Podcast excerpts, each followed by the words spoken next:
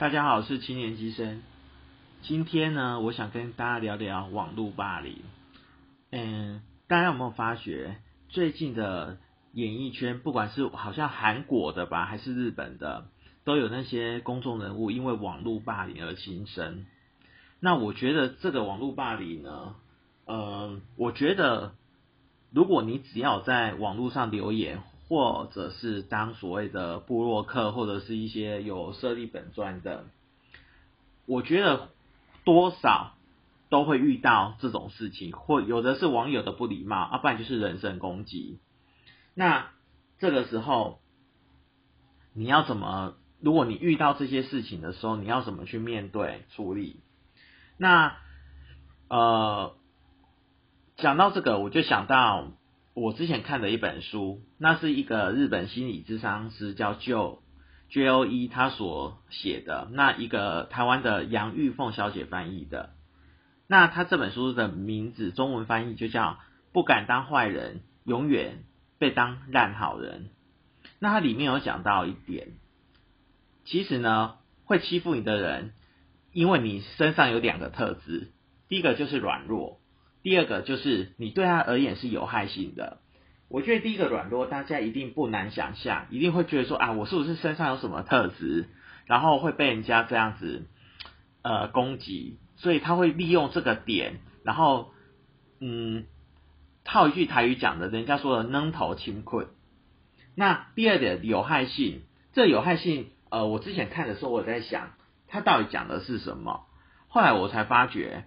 它的有害性就是类似说，如果说今天一个人对你不好，以动物的本能，基本上你看哦，如果你今天去打一只狗，它如果说一次两次，呃，它可能还好，但是你一直打它的话，它可能会反扑你。但是如果你做的方式是它越打你，你越是跟它讨好，它会觉得你很假。这个就是所谓的有害性，他会觉得说你这个是不，反而他会觉得说你是不怀好意的。然后他会觉得说，你怎么会做出一些好像不合逻辑的概念？所以他可能会这样子的去变本加厉的在攻击你，他就是要把你打倒。那他说，如果遇到不管你在任何情况，你遇到所谓的霸凌，不管是生活层面或各方面，你只要记得，会对你的人，永远你身上有两个特质，就像刚才讲的，第一个是软弱，第二个是有害性。你不要再去想为什么他要这样对我，我明明人就很好啊！你不要这么说，不要这么想，因为呢，我觉得他说为什么他要跟你说，你永远就要考虑这两个点。我觉得他的意思就是叫你不要执着。那之前呢，我有听那个呃黄宥嘉医师的那个网络直播，那有一个网友就呃询问黄医师说如何强大自己。那黄医师那个时候有跟那个网友回复说，第一个是在一个环境里，你会知道谁是呃支持你的或鄙视你的人。你我觉得就算不说，你心里一定都很清楚。那你不要跟鄙视你的人在一起，因为呢，你跟他在一起，你永远都会觉得自己好像他反正他的嘴巴也说不出好话。那我跟你说。你永远都会觉得自己好像不好、很烂。那我上次呢看网络一篇文章，他说如果有人攻击你的时候，我觉得有一个地方补充，我觉得这还蛮有效的，就是你可以看着他，但是你不要看他眼中的自己。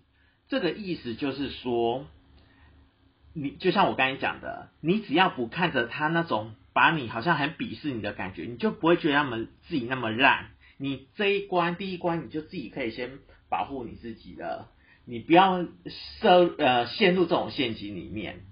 第二个，身体要健康。所谓的身体健康就是保持精精气神呃足。那怎样叫保持精气神十足呢？第一个，大概每天要睡饱七到八个小时，你的精神状态好，你才没有你才可以去。抵抗这些外物，那我觉得有些人会说啊，可是我前一天如果真的没有办法睡到七到八个小时怎么办？我觉得有一个救急的方法，那就是很多人都知道的，我觉得是吃 B 群。早上起来呃早餐后，我都会吃呃你就可以吃一颗 B 群，那我觉得它就会补充你的，我对我而言我是觉得蛮有效的，你就可以说保持你的精神比较好，比较不会疲累。那第三个呢，就是你的心中要有一个护城河。我觉得这护城河也是有所谓的一种类似关系界限，就是呢，有什么话题，如果说你觉得有些，你知道有些人很鲁，他就一直给你鲁你，但是我觉得你就要让他觉得说这个地方聊到这里就可以停了，你就不要再讲了。那如果有些人就是你知道，就是所谓的白目。就会一直喋喋不休的话，我跟你说怎么办？那最好就是第一个，相见不如怀念，那就是给他封锁。那我跟你讲，封锁以后，我跟你讲，你会发觉非常的轻松，你人生再也不用一直说考虑他怎么样怎么样，而且你会发觉你的人生才会所谓的一帆风顺，才不会有那些纠缠。因为我跟你讲，你这样子的话，你越是跟他在那边，那个在那边跟他那种。你一来一往的话，跟你讲会没完没了，所以与其这样的话，就是彼此就是永不相见，我觉得这是最好的。以上，谢谢各位，拜拜。